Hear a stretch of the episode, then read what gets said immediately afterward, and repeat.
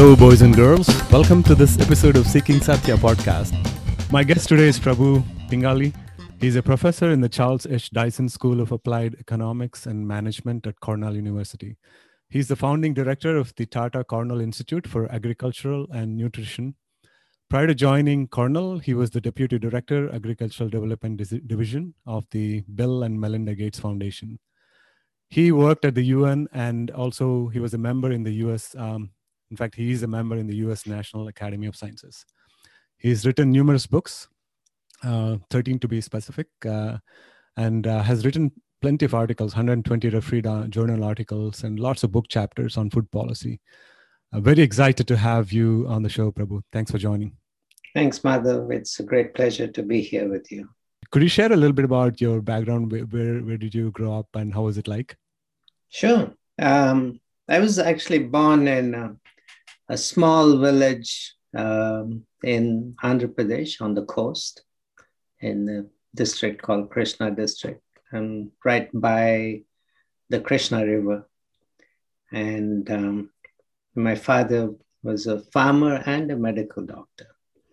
And he provided free medical services to that village, but the surrounding 10 or so villages also depended on him for his medical um, for the clinic in the clinic. And so he would joke that he delivered every single baby in a 10 mile radius in his during his 30 40 years that he was uh, practicing medicine in the wow. in the village. And so i grew up uh, in in that village. And seen that village transform itself from a desperately poor village to becoming increasingly prosperous. And, and that happened because of new rice technology that came in around the 19, around say 1965, 66, the time when I was about 10, 11 years old. And so hmm. we've seen this transformation happening from a village which didn't have enough food to eat. They were growing just one crop per year, getting around one ton per hectare of rice, barely enough to survive, to being able to grow two, three crops and getting four to five tons per crop. And so suddenly you saw this big transformation with uh, farmers being able to sell the majority of their grain and farm incomes rising. And with that, we saw, you know, children going off to school, to college. I, am proud to say my college was paid for by this agriculture revolution that happened. And similarly for my siblings also. And, and that's the transformation we saw in this village. But when you look across the country, that transformation happened across the country in this time period in the late 60s, 70s, and up to the 80s. And that's how the Indian middle class was formed. So that's been my roots. And, and I've been very proud of having been born and had my early childhood in that rural setting. Wow, uh, that's um, I can see some of the like you said, roots of um, uh, what you've been working on. And I can maybe, if I may ask, like, was there any particular uh, childhood experience or incident or anything that influenced your career and your work? So, Madhav, you know, uh, in the uh, during my childhood, you see these things, but you don't hmm. conceptualize yeah. them. It, it doesn't crystallize as, oh, that's an important issue that I just learned about it, they just kind of stick in your mind. And it was much later when I was in college that I started to bring these together. And, and as I was reading the literature, as I was reading about economic development and all that, then you say, oh, that's what really happened, right? so, so some images in my mind from those years was um, once this new technology came in, one of the biggest problems that farmers faced was where do you put all this grain? because there was so much grain coming in. And so there was sacks and sacks of grain all over. And I can uh, remember going into uh, farmers' homes and they'd have sacks of grains under their beds and on the roof and everywhere because there was no place to put them. And, and in those days, there wasn't a good road to the market, to the market town, which was about uh, 15 miles away. And but there was a little canal that connected you into the town. Mm. And so I remember this line of boats that oh, wow. stacked the grain on, and then the boats would be taken off to the market. And all that changed over the years. Over the years, we saw roads being built, a bridge over that uh, canal, and uh, a dam across the river, and electricity coming in. So all these changes happened over the next uh, decade or so. But those early years, they were very formative in, in my mind. And when I think back about economic development and the roots of the economic development that happened.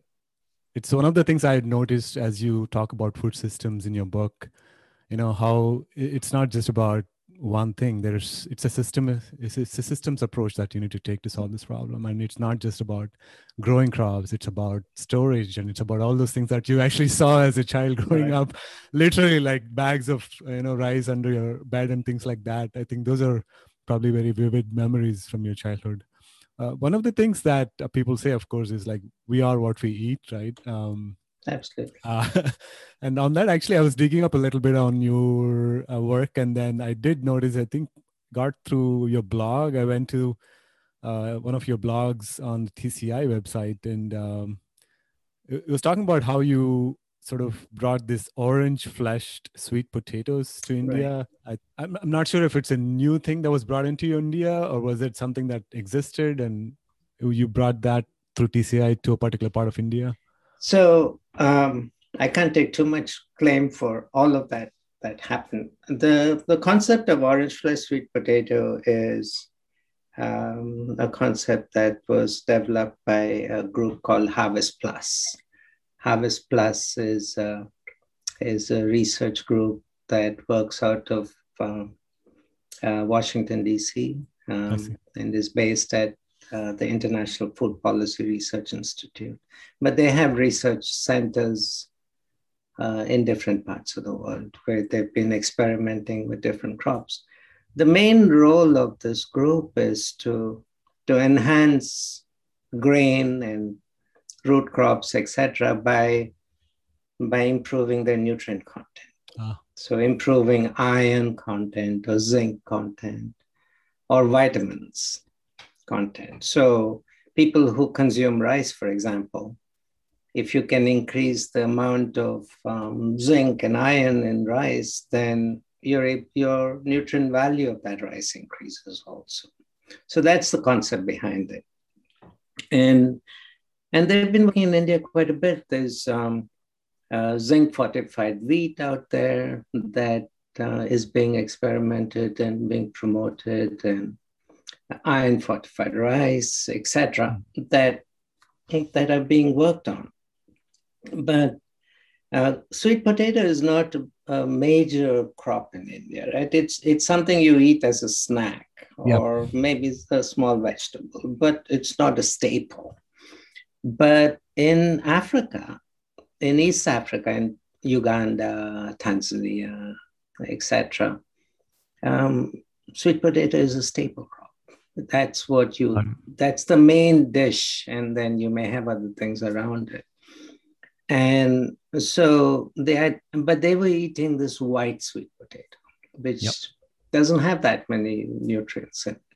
So the idea was how do you make this more nutritive? And that's when the concept of orange flesh sweet potato came in that has uh, higher levels of vitamin a so through breeding processes, not biotechnology, just straight breeding processes, they were able to improve the sweet potatoes that were being used in Africa by enhancing their vitamin A content. And they've tested it and they've shown that uh, that has really big impact on child health and child Mm-hmm. nutrition. Um, so what we tried to do was to say, if you have that material, and that material was being tested in India, but wasn't promoted yet. So we said, can we go out into some villages and and test this out? Test to see how farmers would grow it and how they would consume it. And we also created a way in which we can, uh, we had a media program to train women in the village on how to cook it and make baby food from it and, Wow. and also build the value chain for marketing the crop. And so we worked in about 40 villages in, Wow. um, in uh, the Maharajganj area in Uttar Pradesh. And we had a really wonderful uh, NGO that we worked with um, called uh, GDS, Grameen Development Services. They were a phenomenal group people and they really help uh, promote this uh, crop across the region. And we had one of our PhD student, um, uh, Katie Merkel, uh, who finished a PhD last year. She spent two years living in Maharajganj and and document, uh, you know, introduced the crop, documented all the changes that took place, and worked through the whole thing. And that was her PhD thesis work. And and it really took off in that area. And and there were other efforts going on simultaneously to to advocate for this crop and and we just found out um, the government of UP has announced that they're going to introduce orange flesh sweet potato into their midday meal program in the schools. And so, you know, we were doing some of the the academic side of the work in testing it out and making sure that from an agronomic point of view, but also from an economic point of view, it makes sense to grow it. Uh, and then look at the nutritive impacts of that. Um, at the same time, there were other groups that were trying to advocate for government policy change in order to promote this crop. So it. it, it was quite a few different actors playing around this. So our we we had a role to play, but I don't want to say that without us, nothing would have happened. um, one of the things that I know we'll cover in a little bit, like the data that you're collecting through all these on uh, field studies and things like that, uh, which is lacking quite a bit, I guess, in making the right choices or decisions. But just on the consumer level, or people actually, when you talk about the nutrition aspect of it, and that's the reason why you brought, at least try to introduce this into the Pradesh, this particular uh, vegetable. Um, is that something that um, is across the country now or is that still limited. Do you know like how how do you take something that you know works really well in particular location locally and try to distribute the same knowledge uh, across the country? I guess that's one of the challenges. You know what is nutritious but Right. maybe right? How do you distribute the knowledge as well as the vegetable of course?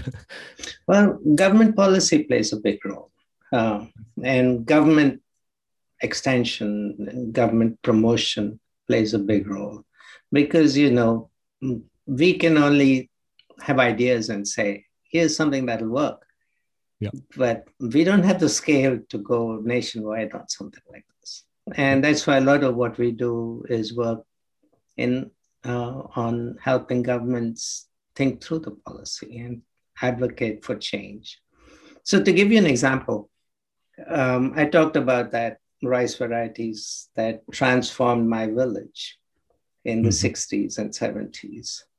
That was not an accidental thing that happened. That's, that happened because in the 60s and 70s, India was facing massive food deficit.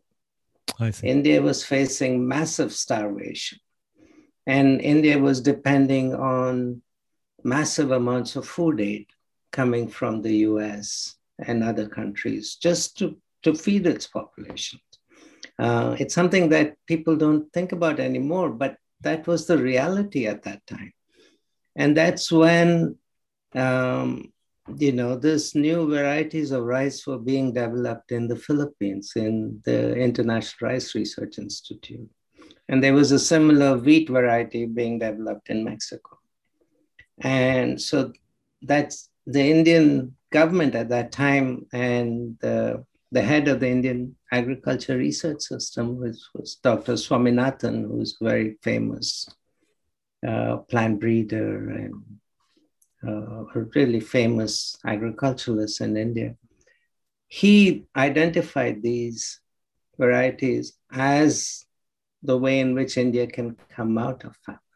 Ah, wonderful. And, and therefore then got Indian government policy to, to promote these varieties and the extension system really pushing them out and the credit system, input system, everything coming together.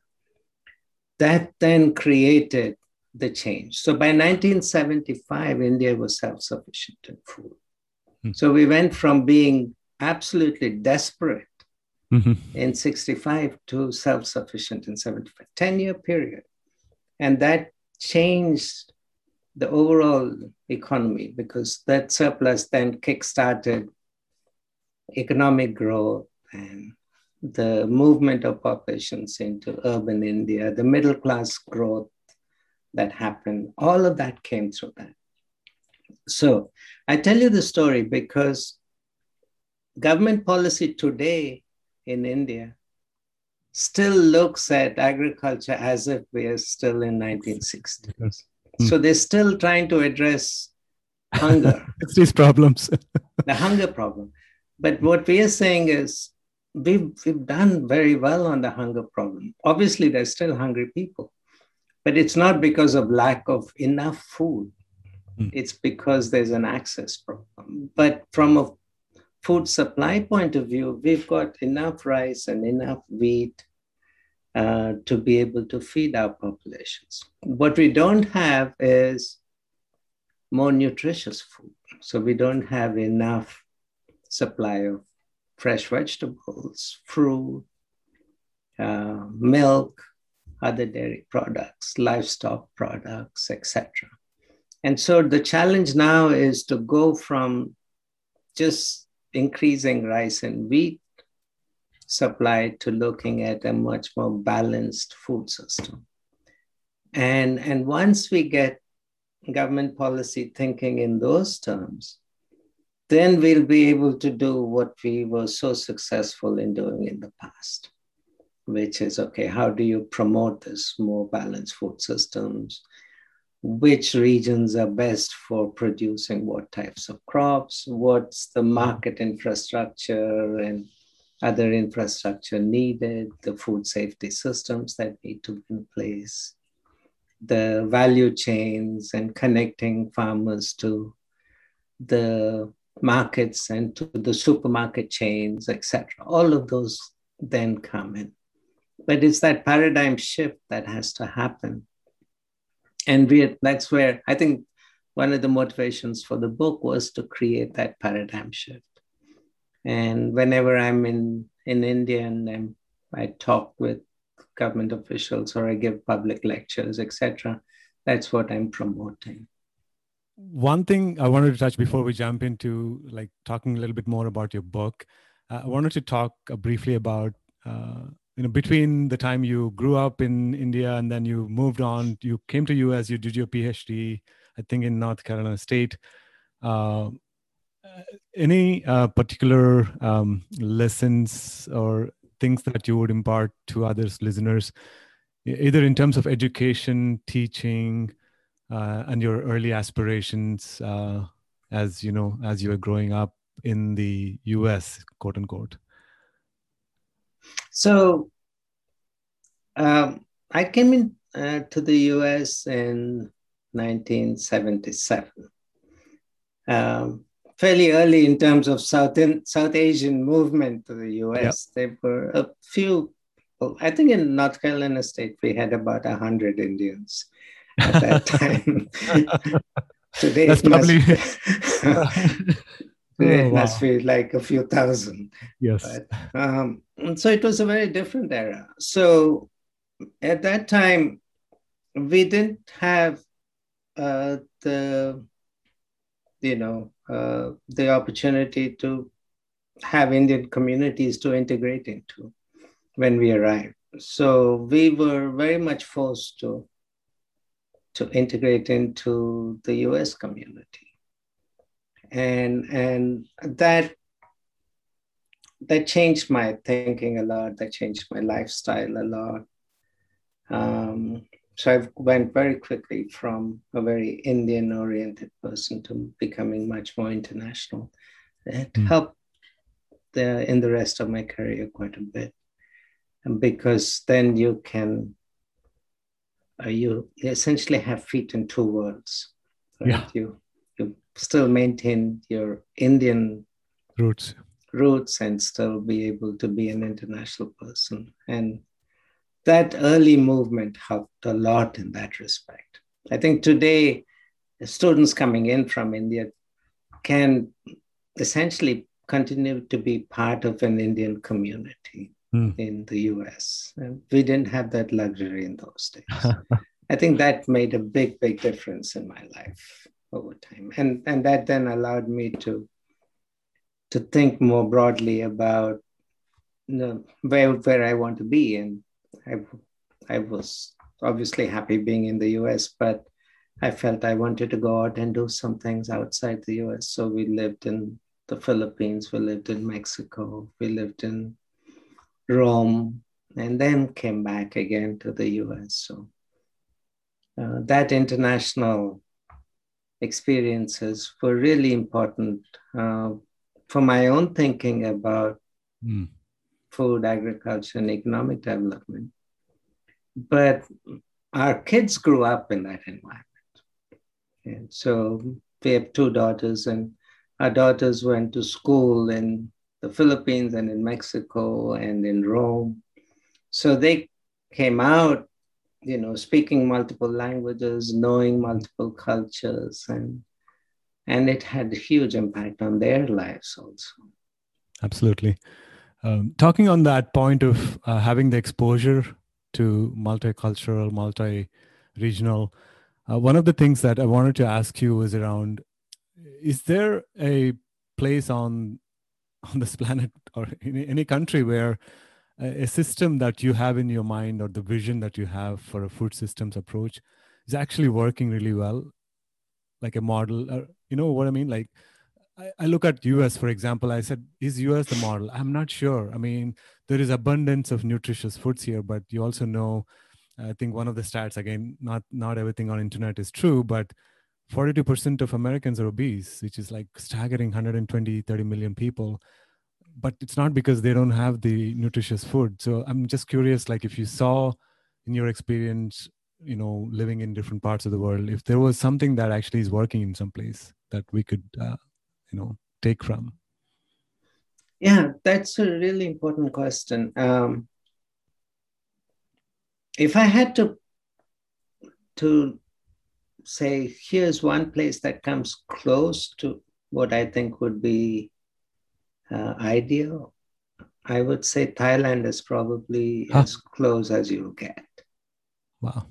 Um, in terms of diversity of food, um, food supply that's available, mm-hmm. and the number of food groups, and also the, the nutritive value. And and the reason I say that is Thailand came, uh, Thailand's agriculture development was very different from India, for example. Uh, Indian agriculture development was primarily because India was starving and they needed yes. food immediately to meet hunger needs. Thailand was not in that situation. Thailand had a much lower population density. They were a major rice exporting country from mm-hmm. the 1950s. Uh, they were exporting, exporting high quality rice, etc. But they didn't have this, this focus on rice or nothing. Uh-huh. Right? Whereas India's focus and many of the other Asian countries' focus was we need to get more rice and more wheat produced. Mm-hmm whereas they didn't have that. And and be, because of that, as their rice productivity increased, um, the government of Thailand basically started to promote movement out of rice. So the government of Thailand started to promote vegetable production, fruit production, fish production, hmm. uh, aquaculture in a big way, other livestock production systems, and, and they focused on markets. And how do you get produce from farm to markets? And, and really pushed commercialization, not commercialization as corporate uh-huh. farming, but small farmers being connected to markets as a commercialization process. So if you mm. look at Thailand today, um, it has some of the best nutrition outcomes in their population and, and significantly lower levels of obesity. Uh, and India now has very high levels of obesity. India has, you know, problems of undernutrition and overnutrition. You don't see that as much in Thailand as you do um, in India. So that's kind of a model. Some European countries also have uh, a very balanced food system now, but the reason I don't put them as an example is uh, it has come with huge amounts of government protection and government subsidy. Mm-hmm. Right? Of different types. Um, I see. So Got one it. can buy this system too, right. government protection. Let's maybe uh, you want to jump into a little bit about the book that you've written also sure. around just about around books really. I mean, it's such an interesting topic to me. Like uh, the book is called Transforming Food Systems for a Rising India.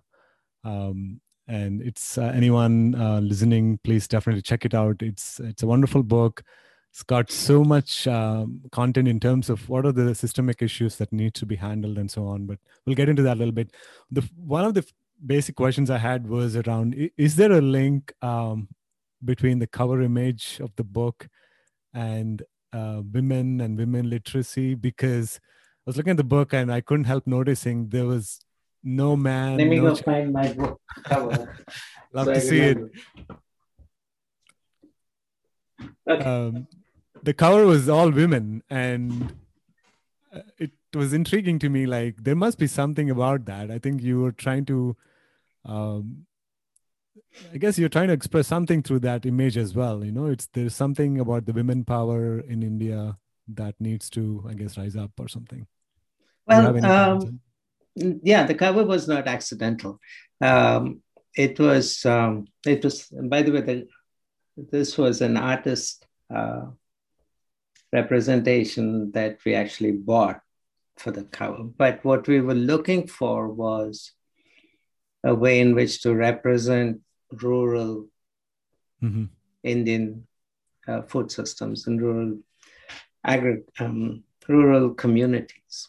And when you think about who is most involved in agriculture, uh, it's women, right? Women do most of the work in agriculture, both on the production side, on the harvest, the post harvest, and the food preparation side. So, in, across that whole chain, the majority of the work that uh, in, in food and agriculture is done by women. And and that's what we wanted to highlight. And in the book, we talk a lot about the role women play in agriculture and how transforming food systems requires us to be focused on, on extension uh, services and providing knowledge to women mm-hmm. uh, rather than doing it as we've traditionally done to men only. I mean, obviously we should be looking at men also, but has to be inclusive of women. Otherwise, you lose this ability to make that a sustainable change. So the, the cover actually reflects that quite well.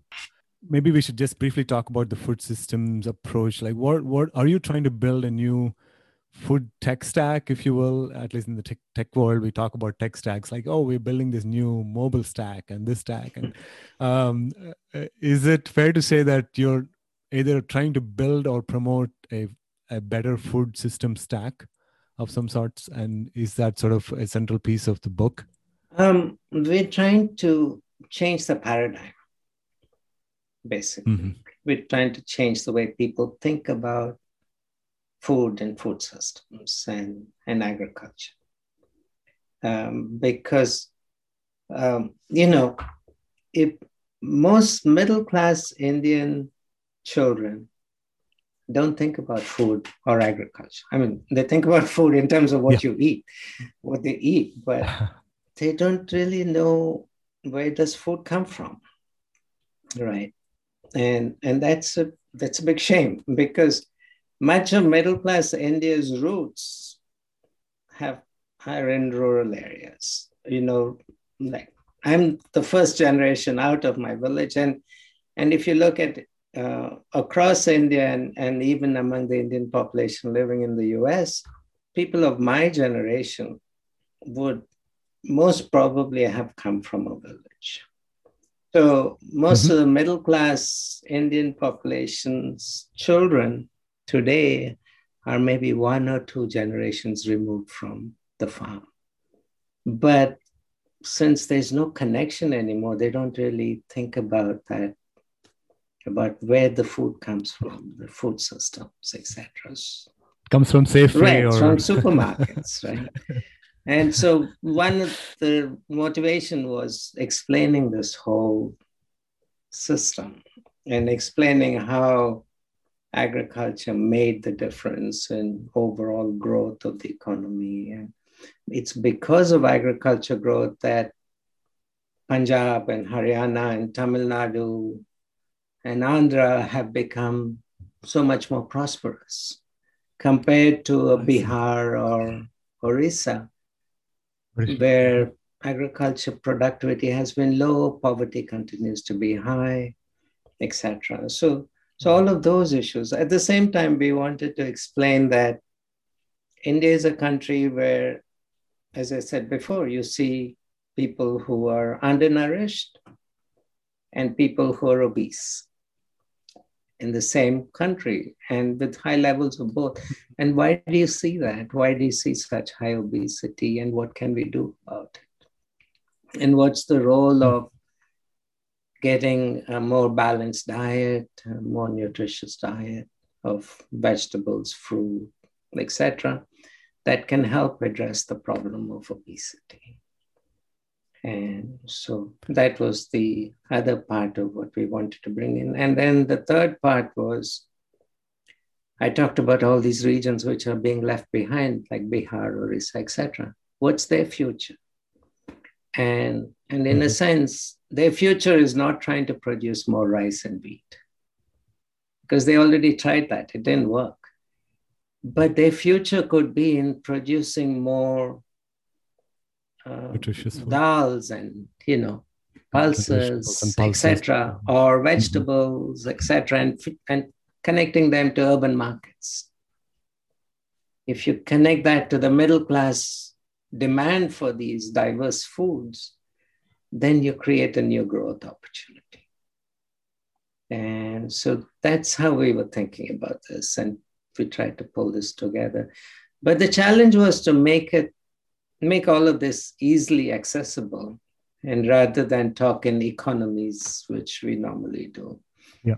And um, that was something we worked very hard on to make it a book that anybody could read and get the main story. Got it.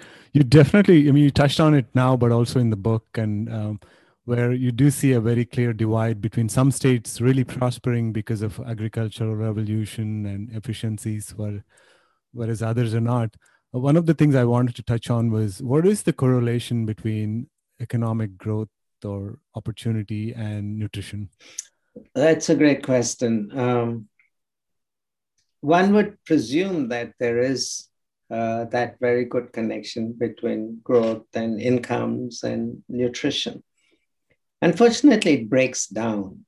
Um, it breaks down for a couple of reasons. One is um, the fairly cheap um, and easy access to processed foods. And especially with time pressure, Um, you know, processed foods are so much easier to cook and consume than fresh food. So that breaks down that connection. The other reason it breaks down is while the demand for uh, fresh food rises with income, um, the supply doesn't really catch up because ah. markets haven't developed fast enough. Uh, that market connections, the value chains haven't been built fast enough. So, because of that, uh, it's created a bit of a market failure situation, and hmm. and that's part of the reason why we've seen India tripping from undernutrition to overnutrition. Now, hmm. with uh, the more recent changes that are happening in India, are more exciting because there's much more awareness of health in India today than there was even 10 years ago. And there's much more awareness that, you know, we should eat millets and we should eat uh, pulses and, and fresh food, etc. And, and that new awareness, I think, will create new demands for better nutrition. And, and that may then result in some, some reversal in this obesity trends. We're taking on all the obesity uh, trends that the Western yeah. developed worlds have had for a while. Uh, you also talk, or at least not just talk, actually, you've done a lot of work around different up and coming uh, fields of study our uh, areas like agri-tech and you know uh, potentially urban farming or vertical farming um, plant-based meat. I think you do mention it in one of your talks uh, around beyond meat and things like that. You touch on universal basic income farm to market and farm bills and things like that i'm just curious if there was one thing that you had to pick from all these you know, do you see anything in particular that actually stands out or all of them are pretty much big issues we need to be handling right now? Oh i, I think the big um, change change agent that i think um, uh, we're looking at now and it'll become really important over the next decade is the role of um, ict in agriculture the whole information technology you know um, smartphones are now ubiquitous, right, in, in urban India, but they're also moving very rapidly into rural India. Now, as that happens, you go from smartphones to smart farming. And huh. the way you do smart farming is you begin to look at ways in which you make better decisions on, on what to grow, what inputs to use, what mm-hmm. time mm-hmm. to use those inputs, and how much to use it at different points within your own uh, farm. So, for example, in the US farming, when the farmer is sitting on a tractor and he's applying fertilizer, his mm-hmm. tractor is connected with a GPS thing, which then tells him, and then uh, his soil is completely mapped in terms of uh, the nutrient value of each little meter square. So as the tractor goes out, the GPS will connect up and to this the soil characteristics of that plot where he's on. And it'll tell him what different combinations of fertilizer that has to be applied in that little plot like a one meter square. Oh. And you keep, I'm just kind of simplifying this. Ah. I mean, I don't, I understand it at that level anyway. And so keep ah. doing that. And that then improves enormously the efficiency with which you apply fertilizer and, and the long-term sustainability of that that land because you're not over fertilizing or under fertilizing. You're just meeting the needs of the soil at that particular place in the right way. So that's one example of smart farming. Mm-hmm. But smart farming also is connected to water use. So, you know, with, mm-hmm. with nanotechnology, you can now have ways in which you, you can have a little chip in the in a plant or in the soil nearby, which can signal that the plant needs water now. Right. And that mm-hmm. technology is here. It's used for grapes in New York State. Right here in where we live in Ithaca, if you just drive down 10 miles from here, vineyards use this technology.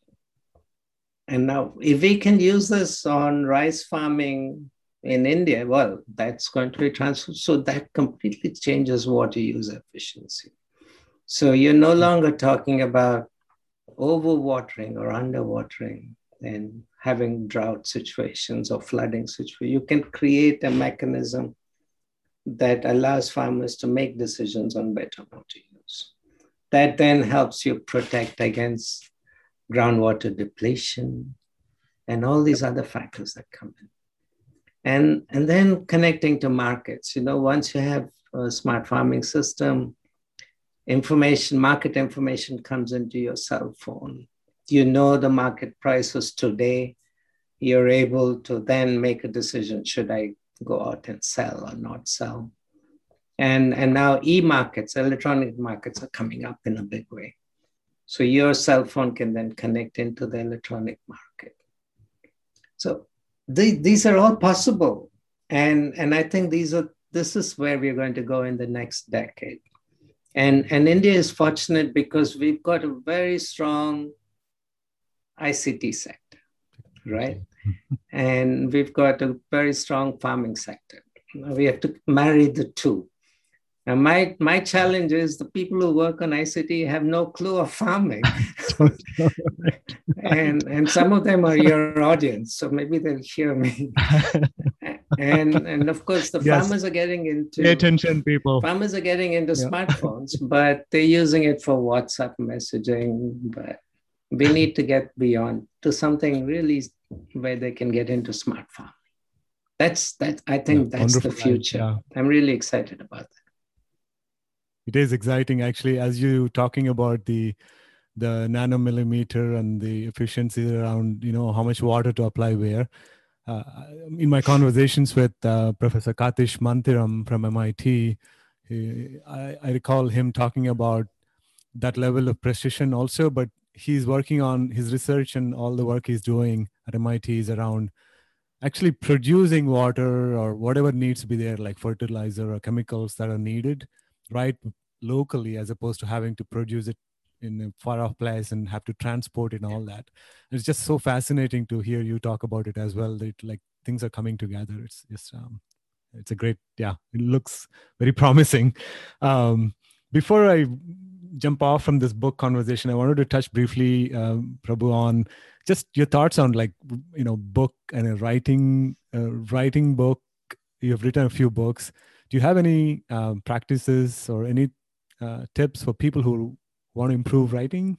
Um, I'm not sure. I have lots of great tips, but um, it's it's always a challenge writing a book because it, it requires pulling a whole set of things together. It's much, you know, writing a, a journal article is easy in a way because you've got 10, 15 mm-hmm. pages and you just pick an idea and just work on that and, and you're done. Whereas in a book, you're trying to make a full story and, and get that full story across. And so what I've done in the past, pretty much with all of my books, is I write that story up in like 10 pages. Before I start the book, I just write up what I think is the bottom line story. So you have a beginning, middle, and an end in 10 pages. Yeah, just like the full story in 10 pages. And and then then I say, okay, now how does that translate into chapters? And put those chapters together and, and have little synopsis around that. That's how I've usually worked on the book. And that, of course, as you work on it, those 10 pages change over time the first 10 pages, but at least it's the starting point. And quite often that 10 pages then become my introduction to the book.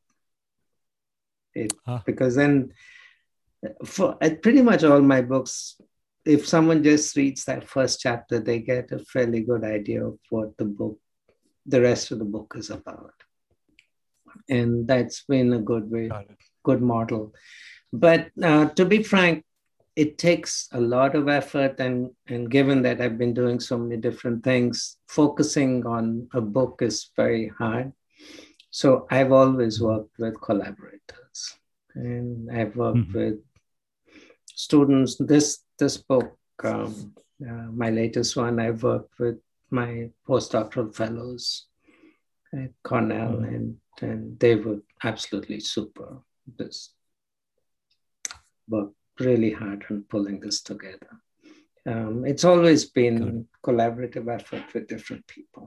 Do you have any particular practice like some book authors would have? You write every day at a particular time, doesn't matter. Um, um, you know, you get into the practice of writing, or is that not something that obviously this is not your full time job? you have 15 other things. Right. It's on, so. um, so I, I I, I like the fact that one could do that, but I've not been able to do it.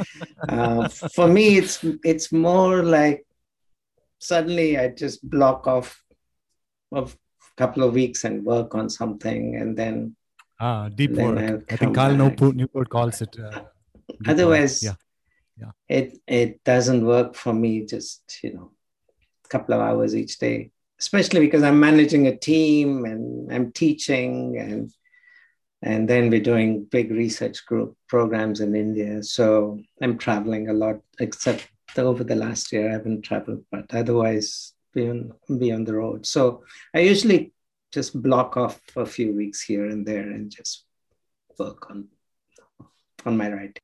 Wonderful. I it makes sense to me. Deep work um, pays off. I heard. I even read many people, very busy people, like Bill Gates. I think blogs about it. I was on his blog takes two weeks time off just to work on a particular idea and that makes a lot of sense just on the note of books do you have any particular books that have influenced you or that you've gifted or recommended to people oh um, i'll tell you about one book that influenced me a lot from my high school days and still oh, wow.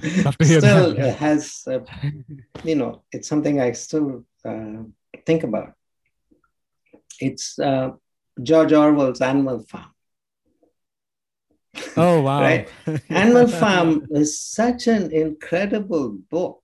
Um, you know, it's a story about animals taking over the farm from from humans, right? And then hmm. then creating this egalitarian society and with the pigs running the farm, running, running the whole government. And um, and running the farm and everything. And but over time, the inequality starts coming in. And over time, you know, all pigs are equal, but some pigs are more equal. And and you begin to see that change happening where animals are starting to become like humans. And the same reasons why they threw out the humans was the same things that were happening on the with the animals managing the farm. And when you look across society today, the parallels that you see for what was written in Animal Farm to what you see in society anywhere in the US, in India, anywhere. It's you see, and that's it was a transformative book for me in in my own thinking. Now, it was my high school literature paper book. So I had to, English literature paper. You know, we had to really know this by heart and, and do big hmm. essays on it. So, but that's something that stuck in my mind. More recently, I think um, uh, Tom Friedman's book, uh, The World is Flat, or The Earth is Flat, The World, world is Flat. flat. Uh, yeah, I, think world is flat or earth is flat. I forget which way it goes. Yeah, yeah. About how globalization has changed the world and how globalization has made, you know, the world flat in a way. It's a really exceptional piece of work. Uh, it's it's much more reflective of the type of work that I do and you know the type of things that I teach, but it's done in in a way that's so accessible. Yeah. I, I really like that. TCI, so Tata Cornell, Tata, Tata, Tata Cornell Institute. Cornell Initiative. You are the founding director, I believe, and uh, Ratan Tata from India, the businessman industrial, is involved in funding the initiative. One of the questions I want to start out with was like, uh, does Ratan Tata have any specific uh, interest in uh, food and agriculture, or was it something else that caused the funding for this initiative? So, um, Ratan Tata is an alumnus of Cornell. Uh, hmm. I forgot which year, something in the 50s, I think. And he, but he studied architecture here at Cornell. And ah. of course, he's a big industrialist and a well known philanthropist. Uh, the Tata Trust is the largest philanthropy in India. Um, but Mr. Tata, uh, a few uh, before I arrived here, I think around 2010, had made a gift to Cornell of um, $50 million. Um, $25 million for bringing Indian students from disadvantaged communities to be able to come to Cornell to study. And so, full scholarship program, a really desirable scholarship for uh, Indian students. And I've met many of them, really great students that come in on that program.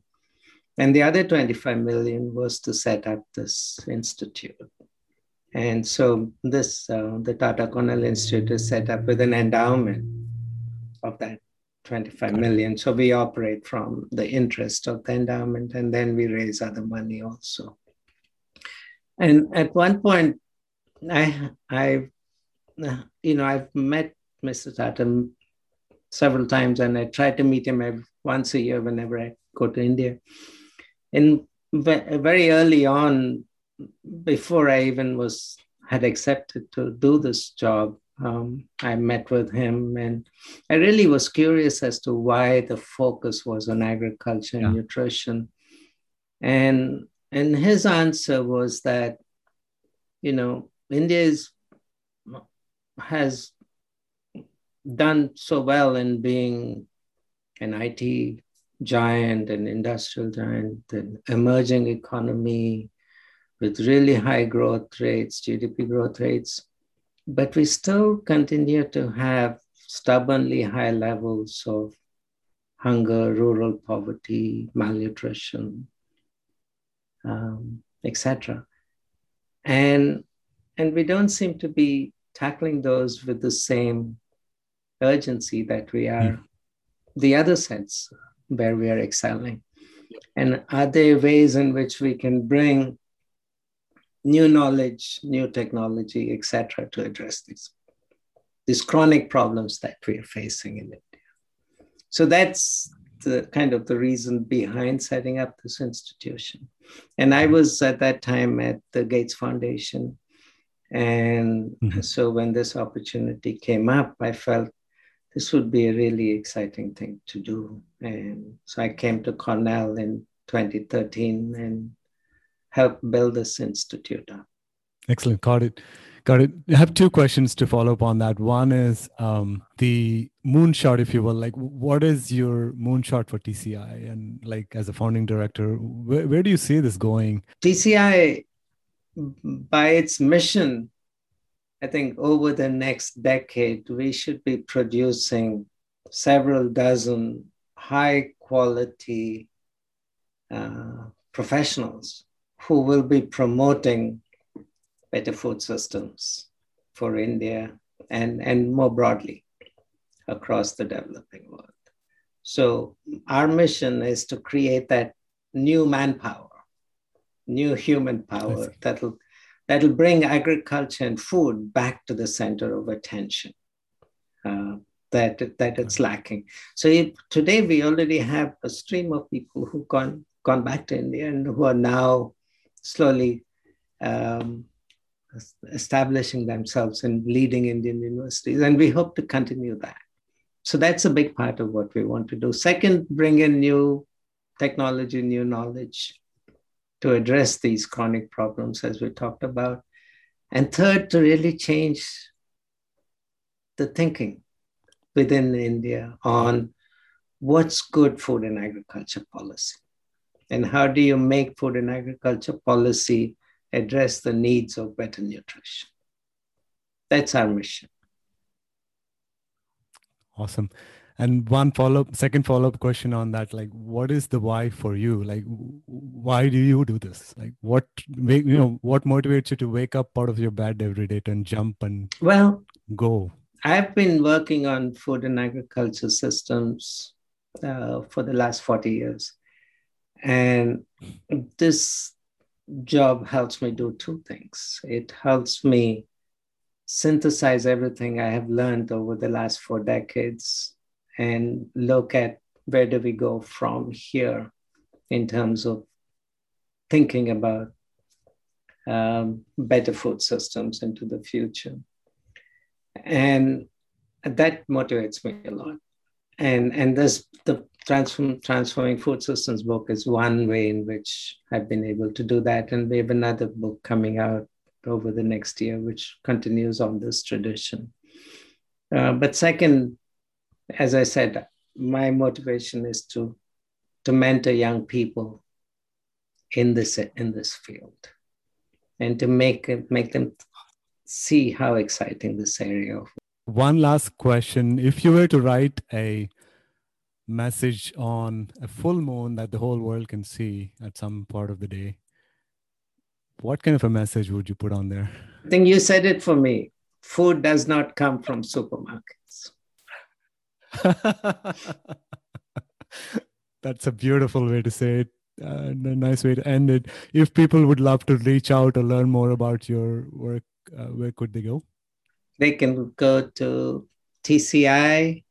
tci.cornell.org. Or you can just Google Tata Cornell Institute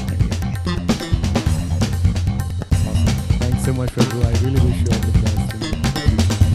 Appreciate the time. Thanks, Madhav.